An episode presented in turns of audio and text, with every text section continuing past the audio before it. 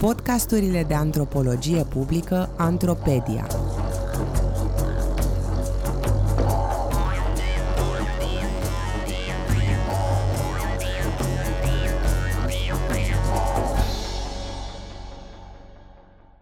Construirea unui celălalt olfactiv.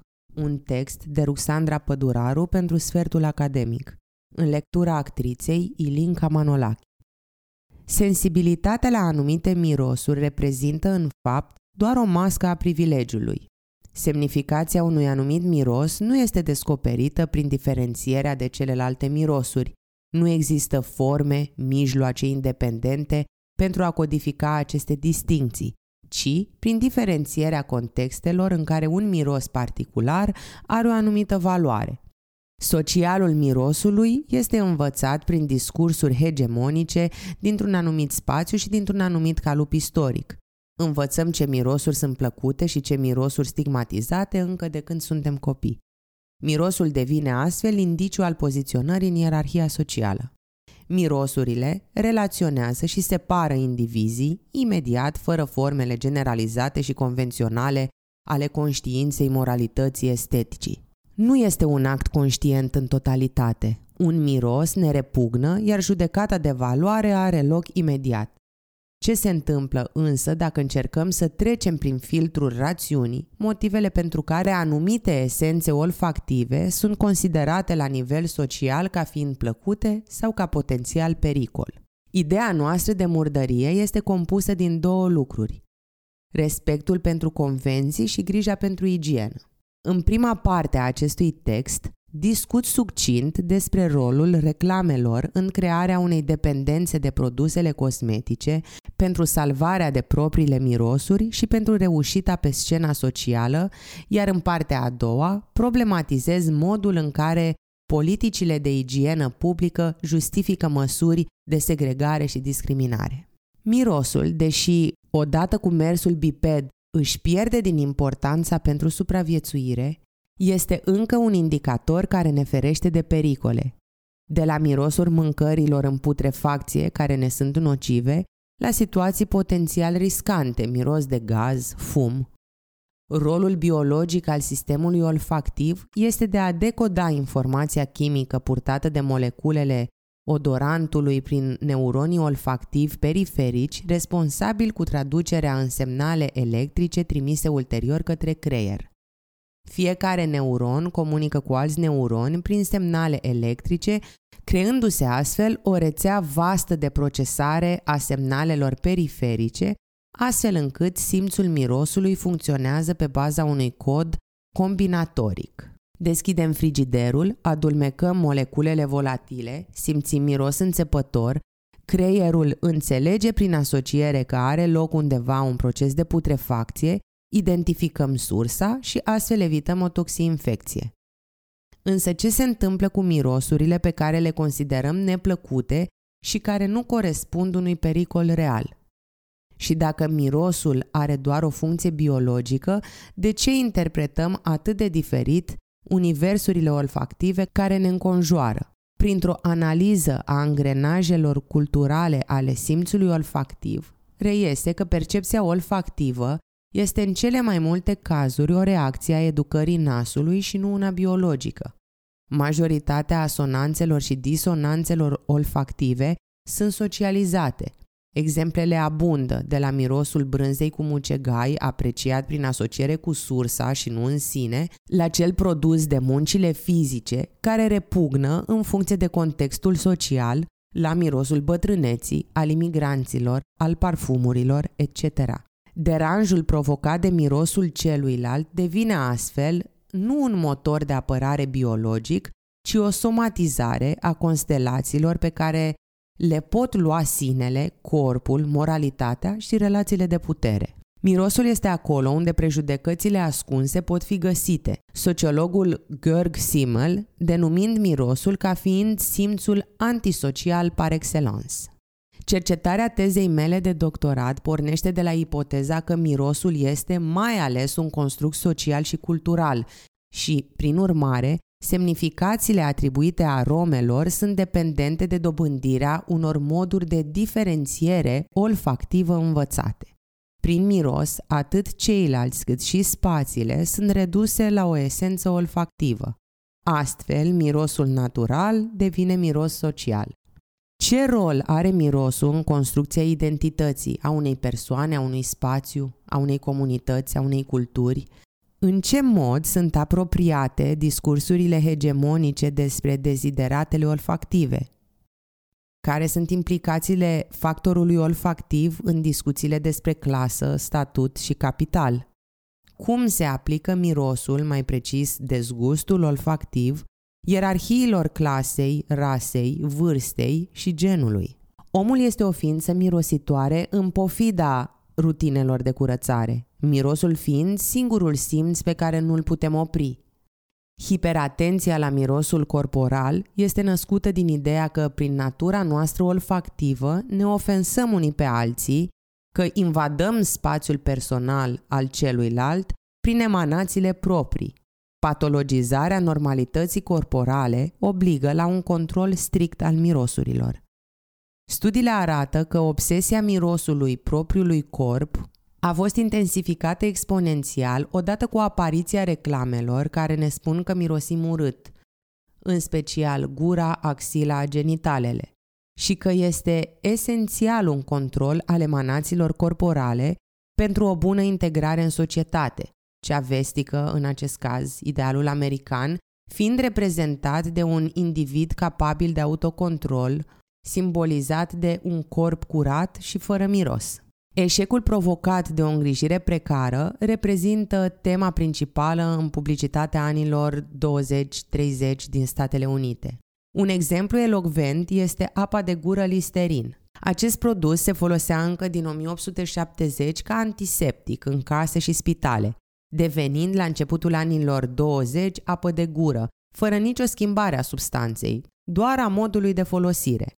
Datorită noii utilizări, profitul producătorului Lambert Pharmaceutical Company a crescut de la 100.000 de dolari pe an în 1920 la peste 4 milioane de dolari în 1927. Pentru a promova nevoia apei de gură, una dintre reclame înfățișa o fată frumoasă, talentată, educată, bine îmbrăcată, care se uita în oglindă și se întreba de ce nu este niciodată mireasă, ci doar domnișoară de onoare, Motivul invocat de reclamă îi miroase gura. Lucru pe care nici prietenii, nici oglinda nu îl pot spune. Halitoza, respirația urât-mirositoare, devine astfel, pe de o parte, o barieră în interacțiunile sociale, iar pe de altă parte, prin urmare, o condiție medicală care poate și trebuie să fie tratată. Produsele de igienă se promovau în general prin folosirea unei problematici sociale pregnante în acel moment rata șomajului în perioada marii crize din 1929 fiind în creștere, pierderea locului de muncă reprezenta o preocupare majoră. Prin urmare, reclamele la Listerin sugerau că poți fi dat afară inclusiv din cauza faptului că nu folosești apă de gură. Acest fapt induce și ideea conform căreia nu sistemul e de vină pentru situația economică, ci propria persoană, mirosurile pe care le emană. Alienarea propriilor corpuri era următorul pas firesc. Cleanliness Institute of Association of American Soap and Glycerin Producers ilustrează în reclame parabole ale primei impresii. Un bărbat care nu trece interviul de angajare și care își face mustrări de conștiință pentru că a neglijat să facă baie de dimineață, să se bărbierească și să-și schimbe lenjeria. Morala reclamei, este respect de sine în săpun și apă. Când ești curat, aparențele sunt în favoarea ta. Se observă de asemenea că reclamele ținteau problemele genderizat. Bărbații aspirau la un job, femeile la un bărbat. Societatea ideală vestică este însă inodoră și deodorizată, fapt amplificat de lumea înconjurătoare înfățișată de Hollywood, care există doar în văz și auz. Mirosurile plăcute atunci când apar nu încurajează doar everia însă, ci sunt arme ale seducției și vrăjii sub forma parfumurilor. Aceste mirosuri produc și reproduc diferențele de gen și clasă. Sexualizarea femeii în reclamele de la parfumuri era un fapt obișnuit. Acestea transmiteau mesajul că treaba femeii era să fie atractivă, căci ea era cea aleasă, nu bărbatul. În jurul femeii, date cu parfum, trona o aură de absurditate. Femeile care nu miroseau dulce și frumos erau trădătoare ale idealului feminității și obiecte ale dezgustului. Se inducea ideea că femeile miros natural urât, a fluide neplăcute, precum sângele menstrual. Stereotipurile legate de mirosul femeilor erau generate și întărite de ordinea patriarhală care asocia anumite categorii de femei cu diferite mirosuri. Lucrătoarele sexuale miros urât, putain în franceză, din latină putridus.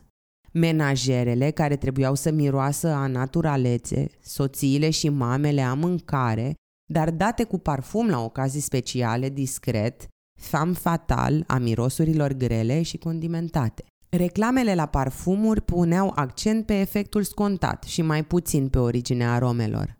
Inițial, parfumurile feminine erau denumite Beautiful, Passion, Joy, Lumière, Mister, White Shoulders, White Linen, în timp ce parfumurile bărbătești erau Boss, Brut, Imperial, Toro, O Sauvage, Aramis, Polo.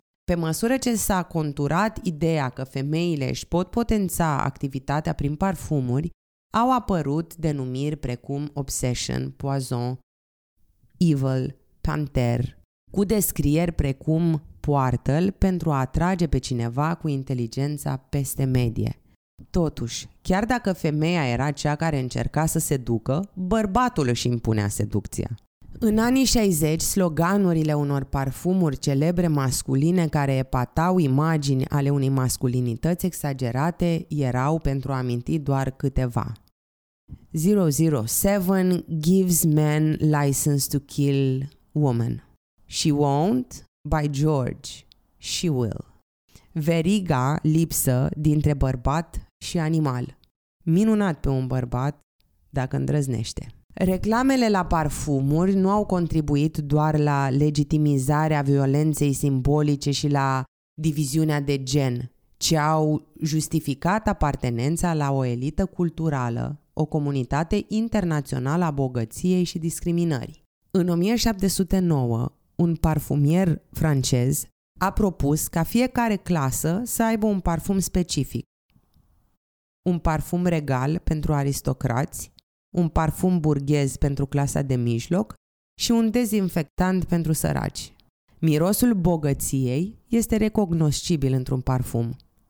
Celebrele Signature Scents, Chanel No. 5, Hypnotic Poison, Dior și așa mai departe, sunt ușor identificabile în grupurile care fac din miros un marker al distinției de clasă și pentru care decadența parfumurilor ieftine este un prilej de selectare a companiei.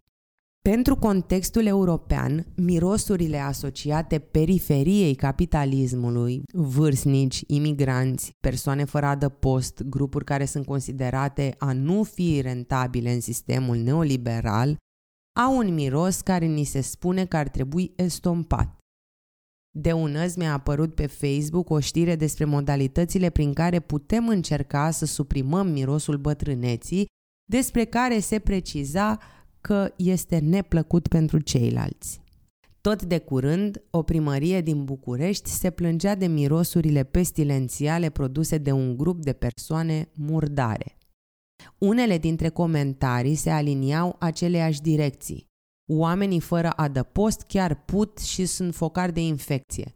Nu trebuie să-i urâm pentru asta, dar nici nu avem cum să ne facem că nu vedem și nu mirosim. Un influencer s-a filmat în aeroport plângându-se de mirosul provocat de imigranți, pe care îi identifica a fi pakistanezi și exemplele pot continua. Problema mirosurilor urâte, care trebuie eradicate prin îndepărtarea sursei care le provoacă, este o temă recurentă regăsită atât la nivel individual, de la discursurile despre nespălații din autobuze, aeroporturi, spații publice în general, cât și la nivel instituțional. Adică când, de exemplu, autoritățile locale vor să curețe anumite zone de mirosurile pestilențiale provocate de comunități poluatoare. Curățenia este văzută de clasa de mijloc ca o obligație socială cu accent pe social, căci murdăria, cel mai adesea, este discutată dintr-o perspectivă în care devine pericol pentru altcineva și nu în sine pentru cei murdari. Recunoașterea clasei cuiva în funcție de mirosul care îl înconjoară sau cu care este impregnat are loc deoarece individul îi percepe pe ceilalți și valoarea lor prin mirosuri. Securitatea clasei de mijloc este dată de faptul că nu are miros sau invers, cei care nu au miros sunt înfățișați ca aparținând clasei de mijloc, poate și datorită faptului că poziția de clasă este definită de retragerea din muncile producătoare de miros pe care alții le fac. În timp ce toate ocupațiile conțin atât elemente atrăgătoare cât și neatrăgătoare, unele forme de muncă sunt, sunt în mod clar mai murdare decât altele, având activități sau responsabilități care, de obicei, sunt considerate a fi dezgustătoare, degradante și sau rușinoase. Vocabularul purității claselor de mijloc și de sus este articulat peste discursurile curățeniei și salubrizării. Astfel, unul dintre cele mai mari proiecte de dezvoltare ale modernității impus vreodată este cel al curățeniei ca salvare socială. Hegemonia curățeniei a fost impusă și instrumentalizată pentru a justifica disciplinarea subiecților subordonați în numele civilizării și al dezvoltării urbane. Putem vorbi de o coerciție instituționalizată care invocă un sistem de valori care stabilește doar unele mirosuri ca fiind acceptabile și care contribuie la demarcarea unor spații sau persoane ca fiind vulgare. Politicile igienei au avut drept scop, pe de o parte, neutralizarea murdăriei, a mirosurilor urâte, eradicarea condițiilor nesanitare și crearea unei infrastructuri mai bune pentru coabitare. Pe de altă parte, aceste politici au dus în numele progresului la controluri și suprimarea unor straturi sociale asociate cu haosul. Astfel, igiena a fost întotdeauna un instrument convenabil pentru a lupta cu alți oameni. Americani scandalizați de murdăria europenilor, naziști care invocau mirosul evreilor, Foetor Iudaicus, duhoarea înnăscută a evreului, a fost un leitmotiv al discursului antisemit. Musulmani considerați ca fiind suspect de curați, muncitori cărora li se oprea accesul în diverse medii dacă nu îndeplineau standardele de curățenie. Pentru Hyde, fiecare pas din istoria măsurilor de sănătate publică pentru încurajarea igienei personale, răspândirea îmbăierii și eradicarea murdăriei este întotdeauna și neapărat o formă de control politic, o modalitate de a împărți oamenii în două lumi, o lume înaltă a rafinamentului și o lume inferioară de testat. Pentru vestul modern, definiția curățeniei pare inevitabilă, universală și atemporală, dar de fapt este o creație culturală complicată și o lucrare în continuă desfășurare. Nasul este adaptabil și educabil.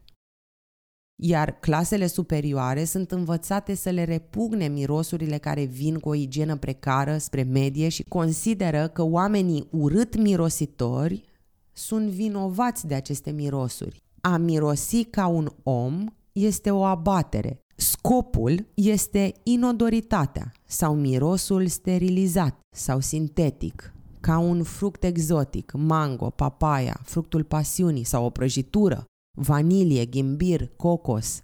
Mirosul este un vehicul politic, un mediu pentru exprimarea loialităților și a luptelor de clasă. Periferia și enclavele defavorizate au fost mereu clasificate în Occident ca fiind mirositoare, duhnind a sărăcie și grosolănie. George Orwell este un fin observator al mirosurilor. În drumul spre Vegan Pier, face una dintre afirmațiile cele mai puternice în analizarea diferențelor olfactive de clasă. Secretul distinției de clasă în vest în patru cuvinte. Citez. Clasa de jos mirositoare. Astfel, mirosul ierarhizează clasele sociale. Munca burgheză este intelectuală, nu are miros. Urmele de transpirație repugnă pentru că sunt asociate cu munca fizică. Soluția? Dezodorizarea și sanitizarea claselor muncitoare pentru a atinge idealul transparenței olfactive. Rolul dezgustului este foarte puternic în menținerea ierarhiei sociale și politice. Când clasele de jos nu mai sunt invizibile, în mijloace de transport în comun, spații publice, cu ocazia unor proteste revolte, constituie mai degrabă surse intruzive de îngrijorare și anxietate, iar disprețul se reconstituie într-o formă diferită. Se îndreaptă către, se transformă în groază, dezgust, aversiune, frică, ură. Mirosul claselor de jos apare în relație directă cu anxietatea pe care o generează în clasele superioare. Când sunt out of place, au miros. Când sunt safely in place, nu au miros. Ele sunt înfățișate în principal nu ca ignorante, leneșe, bețive, neoneste, ci ca murdare. Clasele de sus, care au fost definite sau s-au autodefinit ca a fi non-poluatoare, se simt amenințate de duhoarea claselor muncitoare poluatoare. Mirosul cuiva pare a fi o creație a celuilalt. În fapt, simțul olfactiv este manipulat și afectat de credințele noastre. De exemplu, marca parfumului ieftin este cine îl poartă. Însă, doar pentru că un miros este social construit, nu înseamnă că nu e acolo.